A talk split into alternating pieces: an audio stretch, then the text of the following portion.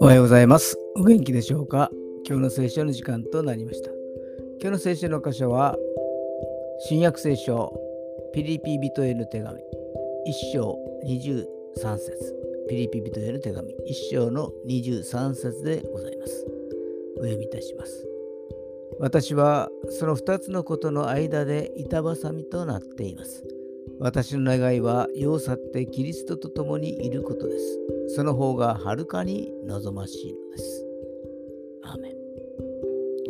使徒パウロにとって生きることはキリストであり、また死ぬことも死ぬことはもっとキリストなのです。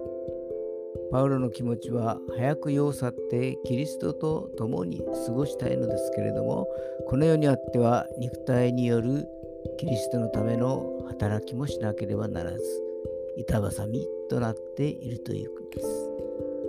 今日も主と共に歩むことができますように。それでは今日という一日が皆さんにとって良き一日でありますように。よッしーでした。